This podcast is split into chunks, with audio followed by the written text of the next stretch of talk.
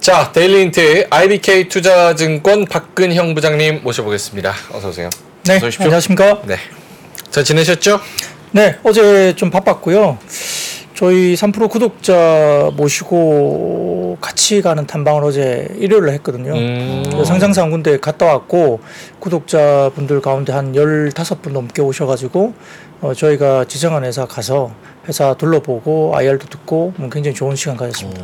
어디 갔는지는 말씀. 네, 그건 이제 저희 앱 통해서 구독자 중심으로 갔기 때문에 아. 지금 이제 이렇게 그냥 들어오신 분들은 뭐 대상 사항이 아니어서 네, 카카오 가신 건 아니고. 아닙니다. 아, 네, 알겠습니다. 아 근데 다 같이 이렇게 모신 그 기업도 대단하네요. 음. 사실. 그 투자 친화적이라 볼 수 있죠. 그러게요. 뭐 그걸 이제 용인해 주고 네. 일반 개인 투자자들을 자기 회사를. 오픈한다. 음. 그래서 뭐 어떻게 돌아가고 있는지 IR도 개인 투자자들에게 자리를 마련하고 음. 본인들의 어떤 사업에 대한 이야기를 뭐 제조업체라서 제조업 관련된 자기네들 음. 이런 것들도 가- 보여주면서 했는데 뭐 개인들 중에 뭐 부산에서도 올라오시고 한 15분 가운데 음. 멀리서 올라오신 분도 있어요. 그래서 상당히 좀 좋은 시간이었다. 뭐 댓글도 상당히 좋았고요. 그거는 박근형 부장님이니까 해주신 거예요, 기업에서. 그건 음, 아닌 것 같고 뭐 어쨌든 굉장히 회사가 진심이죠. 너무 그렇게 생각해 주시면. 감사한데 아.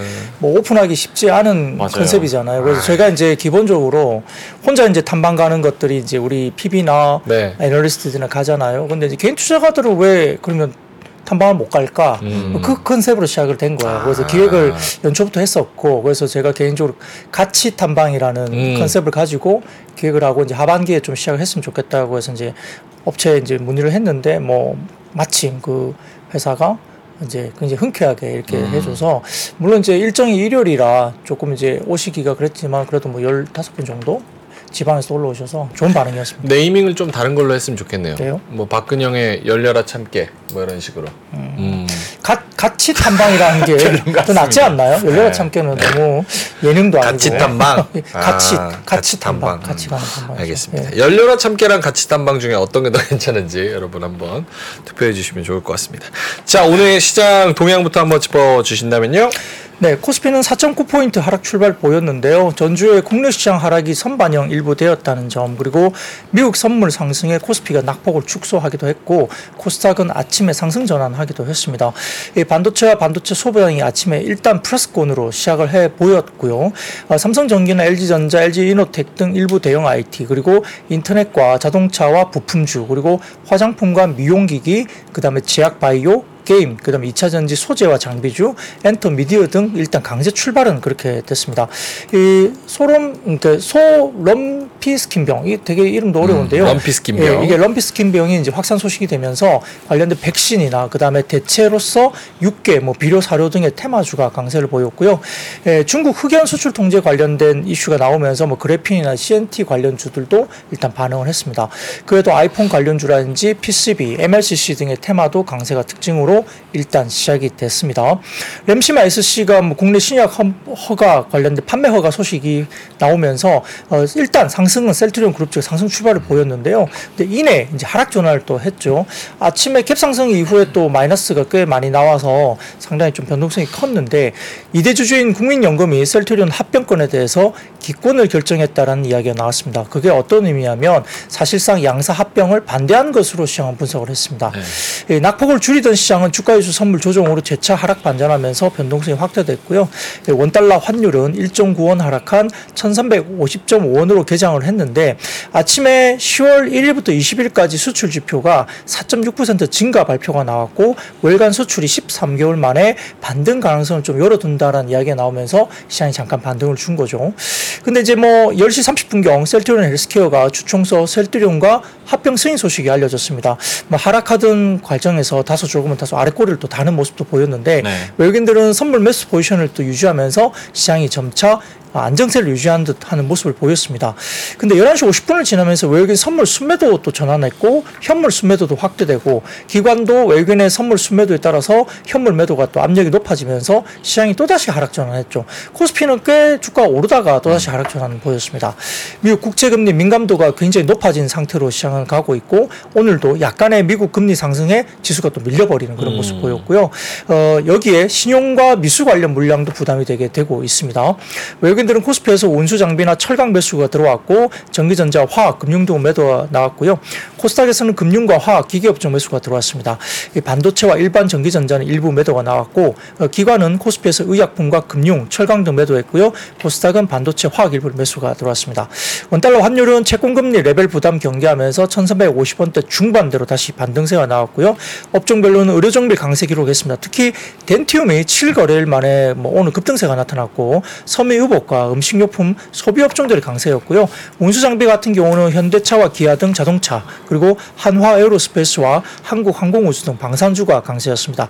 반면 증권이 가장 부진했고 미수금 이슈에 키움증권이 장중 마이너스 24%대 급락세를 보였고요. 뒤이어서 건설업은 현대건설과 GS건설 등 하락 영향이 약세였습니다. 다만 네옴시티 프로젝트 기대감에 코론 글로벌은 장중 상한가 터치를 했고요. 어, 코스닥에서는 오정 3승분을 반납하면서 개인과 기관 매물 출 회되는 가운데 하락 반전했는데 업종별로는 제약과 오락 문화가 강세였고 특히 동물 인플루엔자 관련주들이 급등세를 기록했습니다. 반면 방송 통신 방송 관련된 서비스라든지 반도체, IT 하드웨어 등은 약세를 보였습니다. 키움 마이너스 24%. 어, 뉴스 진짜 많이 나왔는데. 현대건설도 떨어지고 에코프로 73만 원. 아니 근데 저 에코프로 정확한 그 종가를 알고 있다고 혼내시는 분들도 계시더라고요. 왜요? 깔려고 기억하고 있는 거냐고. 아. 그래서 그런 건 아니고. 방송을. 그분과 많이 하셨었잖아요. 음. 그래서 자 웃으면 안 됩니다. 중국 흑연 수출 통제 소식에 관련주가 또 올라가는 모습이었습니다. 네, 오늘 가장 좀 핫한 이슈 중에 하나였는데요. 사진을 먼저 띄워주시면 뭐 흑연 관련된 부분들이 이렇게 생겼다고 합니다. 한번 띄워주시면 음. 이제 이런 흑연 관련된 부분들이 굉장히 중요한데 2차 전지도 마찬가지고 흑연. 중요한 소재 중에 하나고 우리가 뭐 히토르라든지 그 다음에 자석 연구 자석 만드는 뭐 음. 그런 소재라든지 이런 것들도 되게 좀 희귀하게 이야기되고 있는데 이런 흑연 수출 통제 소식이 이루어지면서 뭐 상보나 태경 BK 뭐 율호 이런 종목들 개별 종목들이 오늘 좀 반응을 하긴 했습니다. 이 중국 상무부가 지난주 금요일 흑연 관련 제품에 대해서 수출 통제 품목으로 지정했고요. 에, 해당 품목은 인조 흑연 그리고 천연 인상 흑연 이게 이제 구상 흑연 등도 포함되는 부분입니다. 이 한국은 천연 흑연과 인조 흑연 수입의 약 80%가 중국산이라고 알려져 음, 있습니다. 네. 예, 첫 번째 사진을 먼저 띄워주시면 KB증권의 자료인데요. 중국의 광물 자원 관련된 지배와 관련해서 매장과 생산 관련된 현황을 KB증권에서 올려준 건데 이 위쪽에 보시면 노랗게 이 동그라미 쳐진 부분들이 수출 통제 관련된 부분에서 상당히 조금은 그 히토리와 흑연 등 주시해야 될 자원으로 이제 KB증권에서 제시를 하고 있고 제일 오른쪽 위에 보면 빨간색으로 갈륨 같은 것도 최근에 뭐 게르마늄 이런 쪽도 수출 통지가 조치가 취해지고 있었던 중국 관련된 이슈가 있었던 소재입니다. 이 아래쪽에 보시면 왼쪽에 히토리움 매장이나 생산 현황인데 국가별 생산량 매장량은 특히 이제 중국이 히토리움 관련된 부분이 되게 많죠. 생산량이 가장 많습니다. 음. 예, 그리고 호주나 미국도 히토리가 생산 일부 되고 있고 오른쪽 아래쪽에 보시면 흑연 매장과 생산 현황인데 국가별 보시면 중국이 사실은 뭐 생산량이 가장 높죠. 네. 그다음에 또 뭐 여러 어, 나라들이 좀 이렇게 보입니다만 아무튼 이런 그 흑연이라든지 히토류, 갈륨 뭐 이런 여러 가지 에, 소재 관련된 이런 원자재 이런 부분들이 상당히 좀 이슈가 되고 있는 모습이 있습니다. 이 중국 상무부 대변인은 이게 군수 용도로 전환 가능하기 때문에 국가 안보 등을 이유로 뭐 통제 품목에 지정됐다라고 이야기를 했는데요. 뭐 특정 국가를 겨냥한 것이 아니라고 언급을 하긴 했지만 다소 좀 불편한 면이 분명히 있고 그다음에 올해 12월 1일부터 적용되니까 얼마 안 남은 거죠. 여기에 대해서 한국투자증권에서 는 코멘트를 냈습니다. 이 천연 흑연의 원재료인 구상 흑연과 2차 전지 응 음극 활물주로 쓰이는 인조 흑연에 중국으로부터의 수입이 차질이 생기면 결국은 배터리 생산 차질이 불가피하고 아마 인조 흑연이 이제 80% 정도를 이야기되고 있으니까 음극 활물질에 대한 대부분 다 이제 영향을 미칠 수 있다는 이제 코멘트를 냈는데 결국 천연 흑연을 제조하는 포스코 퓨챔 아마 이제 국내 유일 흑연계 음극재 제조사입니다. 여기에 이제 구상 흑연 수입처는 역시 중국인데 중국 외에서 수입을 할 수도 있을 거잖아요. 중국만 있는 건 아니니까 그렇게 되면 역시 원가 상승 요인으로 될 수 있다. 그래서 구상 흑연은 조달처를 다변화를 앞당겨야 되고 포스코 같은 경우는 인상 흑연 조달처로 탄자니아나 마다가스카르 그다음에 호주를 확보했지만 구상 흑연 제조 기술은 아직은 내재와 추진 단계에 있다. 조금 이른 단계라 보입니다. 따라서 12월 1일까지 구상 흑연 재고를 빨리 쌓고 그다음에 중국보다 높은 구상 흑연 제조 비용을 또 감내해 가면서 음. 포스코 퓨처엠과 2차 전지 기업이 투자를 앞당기는 방향으로 대치를 해나갈 것으로 보는데 이제 그렇게 되면 일단은 뭐라 그럴까요? 단가가 조금 올라가는 비용이 좀 올라가는 상황이 생길 수 있습니다. 다만 이번에 이제 군수 용도가 아니라고 간주가 되고 있어서 수출 통제 품목에서 예를 들어서 2차 전지 음극 활물질 형태로 수입을 하게 될 때 이게 중국산 수입 자체가 불어 불가하지는 않을 것으로 일단 평가는 했습니다. 뭐 물론 지켜봐야 되겠죠. 12월 달에 어떤 이야기가 나올지. 근데 이제 포스코 퓨처엠의 인조 흑연이 양산에 또 돌입하더라도 양산 생산 능력이 연산 1만 톤 미만이라고 합니다. 그래서 일본의 히타치라든지 미쓰비 시가 대안이 될 수도 있는데 인조 흑연도 한국 셀업체와의 협업에 또 생산을 앞당기는 방향으로 빨리 대체할 가능성이 높다는 겁니다. 포스코 퓨처엠의 음극재 매출 비중은 아직은 뭐 5% 내외에 불과하니까 사실 영향력 자체는 그렇게 크지 않을 수도 있어요. 근데 이제 북미 셀업체나 전기차 OEM 업체들이 선택할 수 있는 음극 활물질도 공급자 수가 사실은 포스코 퓨처엠과 일본 기업 한두 개밖에 없다는 겁니다. 그러다 보니까 궁극적으로는 포스코 퓨처엠이 수혜를 받을 수도 있다라고 평가를 했습니다. 그러니까 이제 오늘 포스코 퓨처엠은 플러스권에서 계속 네. 놀았거든요. 그래서 지금 중국이 2차 전지용 흑연 제품 전반의 수출을 아예 허가하지 않는다면 한국을 포함한 글로벌 2차 전지 공급망 전체 생산 차질도 나타날 수 있기 때문에 사실은 2차 전지 생산 비용의 상승을 야기하는 이슈가 될 수 있다. 이렇게 언급을 했습니다. 그래서 중국 기업 입장에서도 사실은 뭐 전기차나 2차 전지 수출에 굉장히 좀 사활을 계속 걸고 있고 여기에 이제 드라이브를 걸고 있는데 그렇게 되면 중국 기업도 약간의 오히려 이제 이게 규제가 악재가 될 수도 있기 때문에 흑연 전체 수출 통제는 사실은 지속하기가 좀 어렵지 않겠느냐라는 한국증권의 이제 코멘트가 있었고요. 예, 여기에 대해서 하나증권에서도 오늘 아침에 이야기가 나왔습니다만 되게 어떤 이야기를 하고 있냐면 이게 1980년대 중반에 아키라 요시노가 당시 이제 아사히 그 카세이 관련된 그 연구원이 있었는데 양극의 리튬 코발트 산화물 이게 이제 LCO라고 불린다고 합니다. 이게 리튬 코발트 산화물 요게 있는데 적합한 음극 물질을 찾기 위해서 100종 이상의 카본을 평가했는데 이 탄소 섬유 이게 이제 VGCF라 불리는데 이 탄소 섬유가 가장 우수한 성질을 보이긴 했지만 너무 비싸다는 거예요. 그래서 반복된 시행착오 끝에 특수한 용도에 쓰이는 이 코쿠스의 성질이 탄소 섬유 VGCF와 유사하다는 걸 찾아냈고 이 은색의 코쿠스를 어, LCO 이게 뭐냐면 아까 말씀드렸던 리튬 코발트 산화물 여기에 양극재 응급 파트너로 활용했을 때 탁월한 전지 성능을 얻을 수 있다는 평가를 분석을 해낸 거죠. 그에 따라서 이것을 검은 다이아몬드로 불렀다. 그래서 빛나는 코크스 즉 흑연을 이렇게 표현했고 음극을 포함한 리튬 이온 전지 개발 공로에 힘입어서 2019년 10월에 노벨 화학상을 수상한 이력이 있습니다. 그게 이제 흑연이라는 거거든요. 이게 검은 다이아몬드로 불린다는 겁니다. 그래서 이게 결국은 글로벌 배터리 음극재 시장의 84%가 코크스 기반의 인조 흑연이었다. 그래서 참고로 글로벌 흑연 시장 내에서 중국의 점유율은 61% 수준입니다. 그러니까 이것도 상당히 큰 수준이죠. 근데 이제 두 가지 이유를 고려할 때 이번 수출 통제가 공급망에 심각한 생산 차질을 가져올 것이라 보기는 조금 어렵다. 그러니까 이제 영향이 미미하다고 평가를 오히려 하나증권은 했습니다.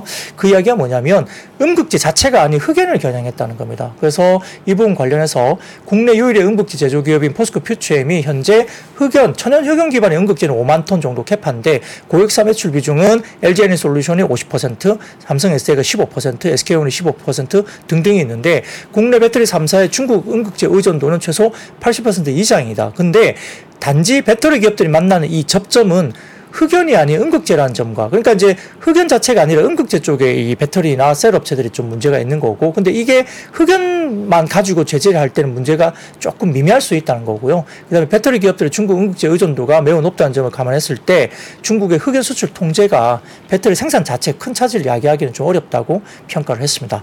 그다음 두 번째 아까 말씀드렸던 군사 용도 활용에 대한 대응 목적이기 때문에 아마 이런 부분에 대해서는 아마 정상적으로 어 2차 전지 관련해서 수출 허가가 아, 날 가능성이 판단하고 언급됐다 이렇게 했기 때문에 민간 영역에서 수출 제한은 아닐 가능성이 높다 이야기했습니다. 근데 이런 단기적인 실적 영향은 미미할 수 있는데 다만 두 가지를 좀 봐야 된다. 근본적으로 첫 번째는 원재료 내재화의 가속화다. 우리가 이제 2019년 반도체 관련해서도 내재화 바람이 불었잖아요. 그것 때문에 이번에 이 부분도 원재료 내재화가 가속화될 수도 있다는 거고요.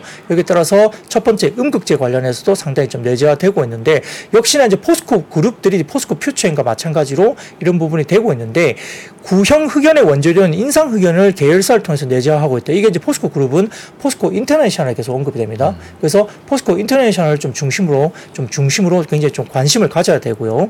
국내에서 구형화하는 작업을 또 추진 중에 있다. 그리고 장기적으로는 인조 흑연 기반의 음극재 관련된 비중을 높이면서 중국의 의존도를 낮춘다는 계획을 가고 있고 인조 흑연 음극재 같은 경우는 원재료인 침창 코 어, 침상 코크스를 현재 자회사 PMC 머티리얼즈부터 조달받아 100% 내재화하고 있기 때문에 장기적으로 포스코 그룹은 이렇게 내재화의 이율이 굉장히 높다는 걸 이야기를 한 겁니다. 그래서 포스코 그룹은 내재화 관련된 부분들이 진행되고 있기 때문에 장기로 봤을 때는 상당히 좀 이런 부분에서 영향이 어, 미미하다 이렇게 보시면 될 것 같고요.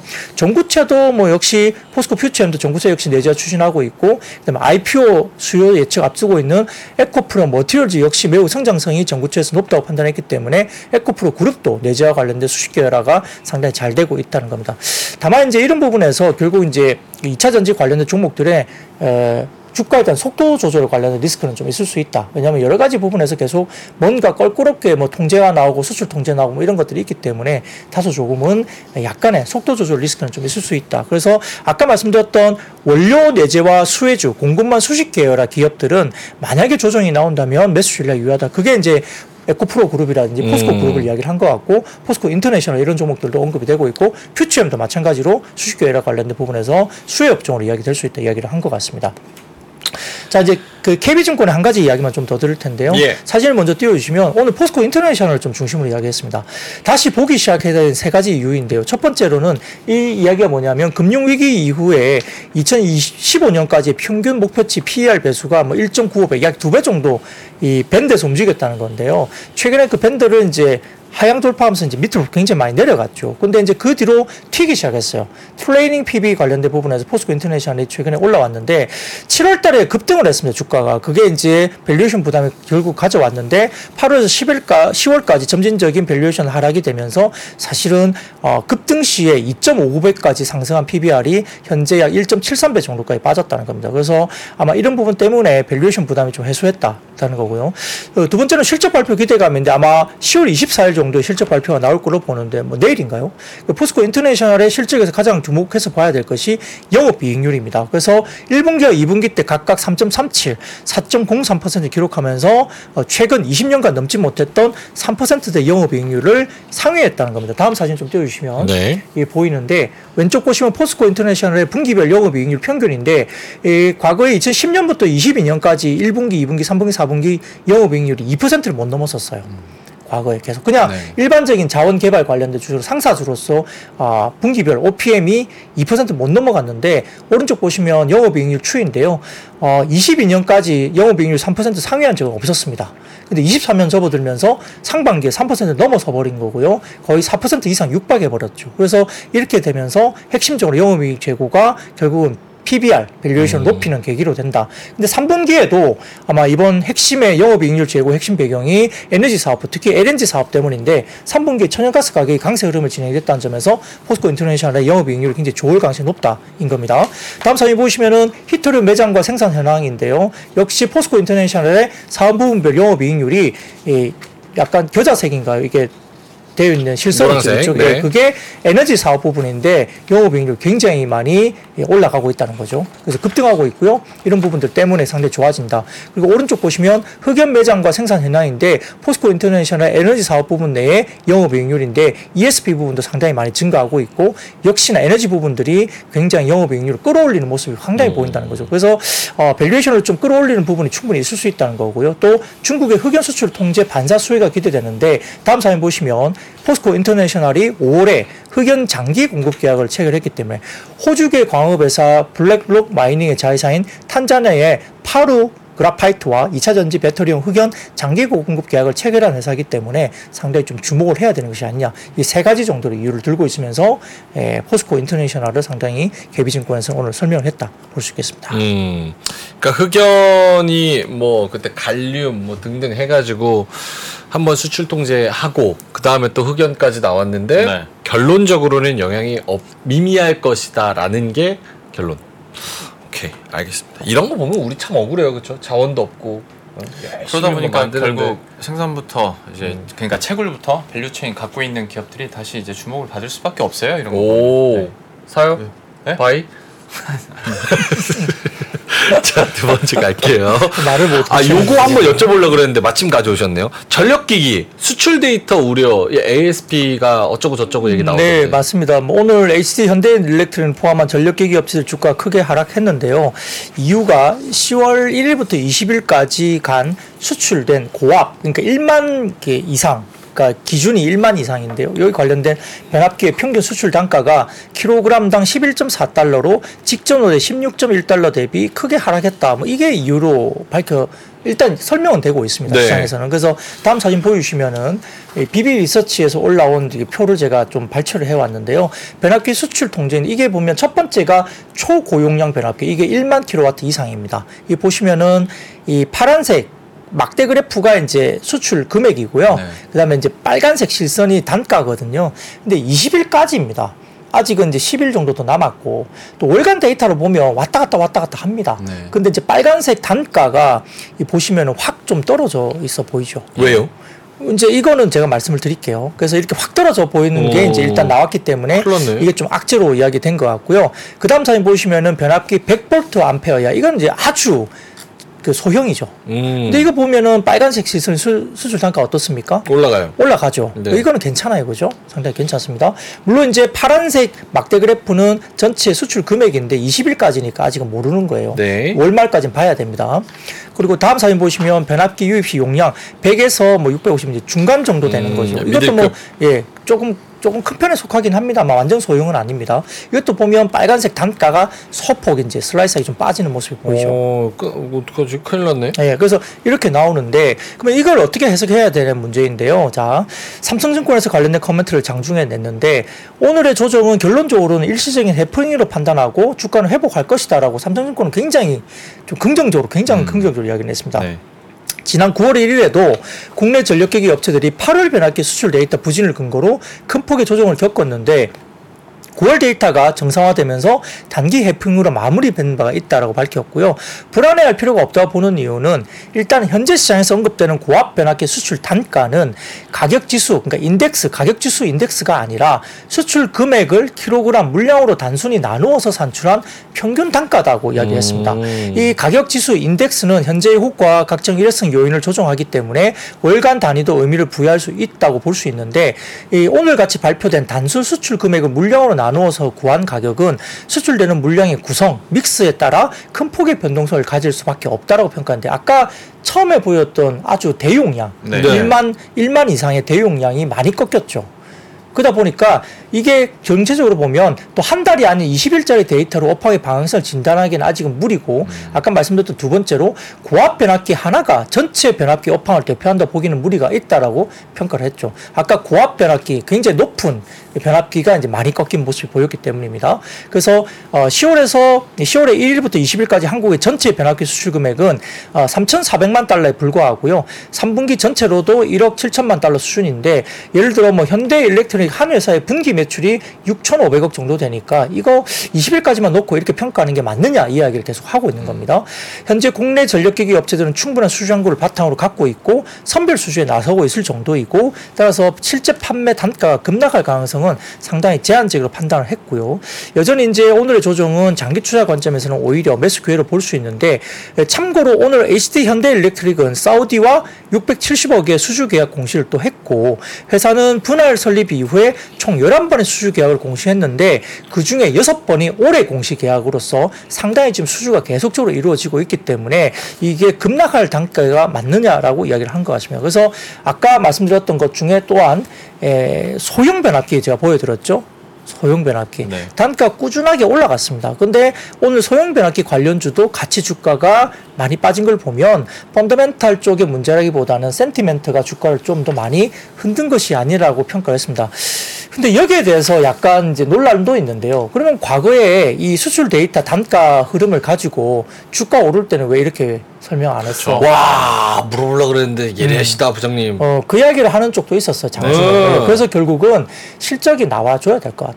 아. 네. 실적으로서 보여줘야 되고 또 예를 들어서 9월 뭐 10월 데이터 이게 나오겠지만 10월 이후에 또 11월 데이터가 또 어떻게 또 그때처럼 9월 달에도 많이 빠졌다가 또 그 다음 달에 또 데이터 올라오니까 또 굉장히 좋았잖아요. 그래서 월간 단위로 데이터가 어떻게 나오고 실적이 그만큼 나오냐를 또 확인해야 되고 음. 이 변압기 데이터는 되게 이게 변동성이 되게 컸어요. 또 8월 달 같은 경우는 1일부터 20일까지 휴가가 일수가 되게 많아가지고 네. 특정 회사가 이제 수출 많이 했는데 그렇죠. 20일 동안 뭐 쉬는 바람에 또 그게 수출이 안 나오고 이래서 약간 계절적인 이슈도 좀 있었다고 음. 있었기 때문에 이번 10월 달 데이터가 또 20일까지의 데이터이기 때문에 또 월말에 또 어떻게 나갈지 모르는 거니까 네. 그런 부분을 좀 지켜봐야 된다. 조금 보수적으로 조금 더 보자 이렇게 말을 하고 그러니까 변압기 단가 떨어졌다 그래서 반박하는 리포트를 대충 내놨는데 네. 그게 읽어봐도 살짝 100%의 해소된 느낌은 아니라는 거죠.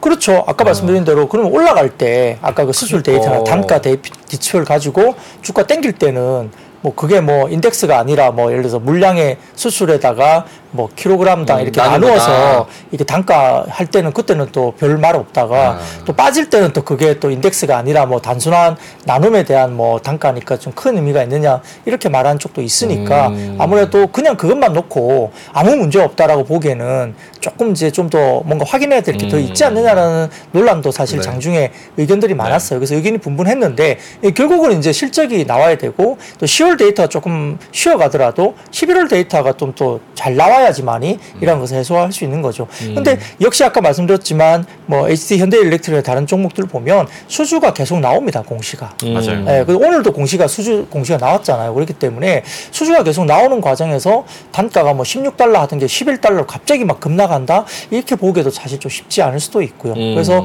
그 추이는 조금 더 확인 작업이 좀 필요하고 근데 그 확인을 하려니까 한 달 정도 또 기다려야 되잖아요. 그, 그 사이에 또 시간이 조금 있기 음. 때문에 너무 단순하게 딱뭐 하루 이틀 사이에 뭔가 뭐 흐름이 갑자기 뭐 V자 막 반대 급반등이 나거나 이러지는 좀 않을 것 같고 음. 조금 지켜보자는 쪽 속이 많을 것 같은데 근데 오늘 아래꼬리를 또 달았어요. 시장은 오후가 좀 더 밀렸거든요. 근데 관련된 변압기 관련된 종목들이 아침에 빠졌을 때보다는 음. 오히려 아래꼬리를 좀 달고 올라왔으니 약간 좀 이렇게 반발하는 쪽의 의견도 좀 어느 정도 반영이 되면서 네. 약간 좀 음, 낙폭 좀 줄이는 모습도 보였다 이렇게 볼 수도 있겠습니다. 알겠습니다. 자 수출 지표 중에서 화장품이랑 식품 이쪽이 좋았다. 네, 이 오늘 같은 경우도 역시 이제 반도체 지표가 최근에 좀 낙폭이 줄어들면서 역시 리바운드가 나온다는 점에서는 이제 반도체도 수출 지표가 좀 이제 확실히 조금 돌아서는 거 아니냐 이렇게 하면서 이제 좀 좋은 쪽으로 이야기가 나오고 있었지만 에, 소비재 관련된 수출 지표는 상당히 좀 괜찮은 편이다 인 겁니다.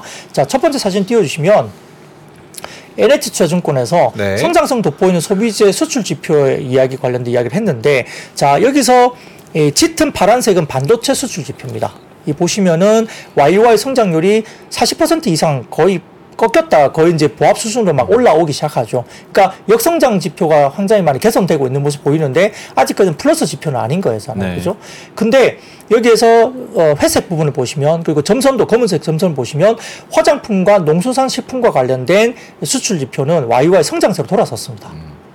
그죠? 소비재 관련된 네. 쪽이죠. 화장품도 마찬가지고요. 그래서 지금 중국 시장이 닫혀 있는데 중국 시장이 닫혀 있음에도 불구하고 전년비 플러스권을 성장하고 있다는 것은 의미가 있다는 거죠. 그래서 NH투자증권에서는 역시 최근에 한국 내수 소비는 조금 약해질 수 있는 부분이 보이는데 실제 북미라든지 아세안 태양으로 소비재 수출이 확대되고 있고 이게 계속적으로 나가고 있다. 근데 이것의 영향은 한류 용품이라든지 그다음에 공급망 재편화에서 미국의 제조업 재고 확대 기조에 영향을 받고 있고 아세안의 중산층 또 확대가 한국 소비재 수출의 구조적인 성장 요인이다. 예를 들어서 뭐 동남아 같은 경우도 좀 중산층들이 좀 이 탄탄해지면서 네. 소비 관련된 부분들이 조금 더 강해지고 있다는 부분도 음. 보입니다. 다음 사진 보시면 소비재 수출의 구조적인 성장인데요. 이 보시면은 긴 시계열로 보면 2016년부터 최근에 소비재 수출이 화장품이 계속 올라오다가 한 21년, 22년 접어들면서 조금 주춤하긴 했지만 다시 성장 국면으로 좀 접어드는 모습으로 보이기도 합니다. 그래서 화장품 관련된 소비재 수출이 구조적인 성장 세가 좀 나타나고 있고 가공식품도 계속 올라갑니다. 뭐 라면이라든지 이런 것들 여러 가지 것들이 이제 특히나 가공식품도 굉장히 좋아지는 부분이고요. 화장품과 의류는 한국 제조업 중에서 글로벌 1위입니다. 그래서 상당히 좋아지는데 다음 사진 보시면 이 한류 열풍도 이 소비재 관련된 수출 열풍에 영향을 미쳤다 볼 수 있습니다. 이 컨텐츠 수출이 100달러 정도 증가하는데 100억 달러 정도 수준인가요? 이 100억 달러 정도 수출 증가할 때 소비재 수출은 훨씬 더 많이 증가했습니다. 와. 그 컨텐츠가 많이 나가고 한국 컨텐츠가 나가면서 한류 열풍이 되다 보니까 이걸 보고 뭐 라면도 먹고 싶고 옷도 입고 싶고 화장품도 쓰고 싶고 이런 거라는 거죠. 그래서 훨씬 더 컨텐츠 수출이 100억 달러 증가되면서 수출 유발 효과가 훨씬 더 소비 수출에 영향을 미쳤다는 거죠. 그래서 소비재의 화장품, 의류, 식품, 가전, 휴대폰 등등도 이렇게 영향을 컨텐츠에 관련된 성장에서 더 영향을 받았다 이렇게 평가를 했고요. 근데 오히려 저는 요 그래프 보면 콘텐츠가 대단하다는 생각이 드는데. 그렇죠. 뭐 그렇기도 음, 합니다. 저거를 다 소비재를 합쳤는데도 그 그렇죠. 예. 100달러나 맞습니다. 그래서 뭐 우리가 와. 음원이나 음반 기획사들의 어, 성장도 거기에서 나온 네. 것도 볼 수. 있죠. 그래서 이런 것들 같이 보시면 될 것 같고요. 다음 사진 보시면은 역시 이제 비중국 수출의 비중 추인데 이 다음 사진 보시면 오른쪽에 보시면 현재 비중국 대 비중국 수출 금액 비중이 벌써 거의 60% 달하죠. 그죠? 네. 네, 그래서 굉장히 전체 수출 금액 성장률이 아래쪽에 보시면 한 5.1% 정제 성장률인데 수출 금액 성장률이 5.1%밖에 안 되는데 이 비중국 수출 금액의 비중이 59.7%로 엄청나게 늘어나고 있고 그다음에 수출 금액 관련된 부분들이 상당히 좀 많이 나오죠. 그죠? 성장률은 29.9% 성장하고 있고 에, 비중국 수출 금액 비중이 거의 60% 달합니다. 음. 그러니까 이렇게 굉장히 좋아지고 있는 게 중국이 아닌 쪽으로 탈피를 하고 있고 그 시장을 굉장히 잘 열었다 볼 수 있습니다. 자, 다음 사진 보시면 역시 일본과 미국향 화장품 수출 금액 성장률인데요. 일본도 플러스로 돌아섰지만 오른쪽에 보시면은 사실 미국향 수출 금액이 기하급수적으로 늘었습니다. 음. 성장률이 그죠? 성장률이 미국 쪽의 성장률이 굉장히 많이 늘었다고 볼 수 있습니다. 시장이 제일 큰 시장인데 굉장히 성장이 가파르다는 거죠. 다음 사진 보시면 이 올리브영 입점 카테고리별 상위 14개사 비상장 화장품 브랜드 실적 추인데요. 왼쪽에 보시면은 비상장 14개사의 매출액과 영업이익 구조고 오른쪽 막대 그래프는 상장사 5개사입니다. 어. 비상장사 14개사는 뭐 서린 컴퍼니, 뭐 티르티르, 아로마티카 뭐 등등 뭐 이렇게 고운 세상 코스메틱 등등 올리브영에 입점된 14개사 비상장사 화장품 브랜드 실적 추이와 상장사 5개 매출액 성장 추이인데요. 이 보시면 비상장사 14개사가 작년 대 매출액이 2021년 대비 22년이 연 35% 성장했습니다. 음. 근데 상장사는 연 19% 성장했어요. 그러니까 오히려 지금 아직 상장 안된 올리브영에 입점되어 있는 상장 안 된 인디 브랜드 비상장사들이 더 성장성이 높게 나오고 있고 음. 전체 뭐 어, 물론 이제 다섯 개사 대비 비상장 14개사가 전체 절대 매출의 규모로 봐서는 훨씬 더 크긴 합니다만 음. 뭐 그럼에도 불구하고 어쨌든 성장률은 굉장히 좀 비상장사 훨씬 높다. 네. 여기 인디 브랜드라는 거죠. 그리고 영업이익 성장률도 비상장사가 82% 성장했지만 상장사는 12% 성장에 그치고 있다. 그러니까 굉장히 지금 비상장사에서 잘하고 있다는 거죠. 그래서 인디 브랜드의 성장이기 때문에 결국은 이게 중소기업들의 인디 브랜드 그러면 OEM사도 되게 좋을 거잖아요. 네. OEM, ODM사 그러니까 코스맥스를 이쪽 보고 있고 신한투자증권에서 화장품 강소기업 12개사 corporation day 관련된 어, 후기가 있었는데 역시 브랜드 사별 계절적 비수기가 없어지고 올리브영 채널 수혜 대표 기업들이 좋은데 그게 클리오 뭐 코스메카 코리아 이쪽은 미국 법인 성장 강세 이런 등등해서 네. 어, 중소기업들 그다음에 ODM사 선호 의견을 그대로 유지를 했습니다. 알겠습니다. 요거 비상장 인디 브랜드 실적이랑 특징은 이렇게 그래프로 정리가 됐으니까 어 요거 시내 자료실 가셔서 한번 다운받아서 쭉 보시면 지금 화장품 강세에 대해서도 좀 이해하시는데 도움이 되실 거라고 생각이 듭니다. 자, 그러면 박근형 부장님 아, 마지막에 또 랩 랩을 하셨는데 예. 한숨 쉬시고 편하게 돌아가시기 바라겠습니다.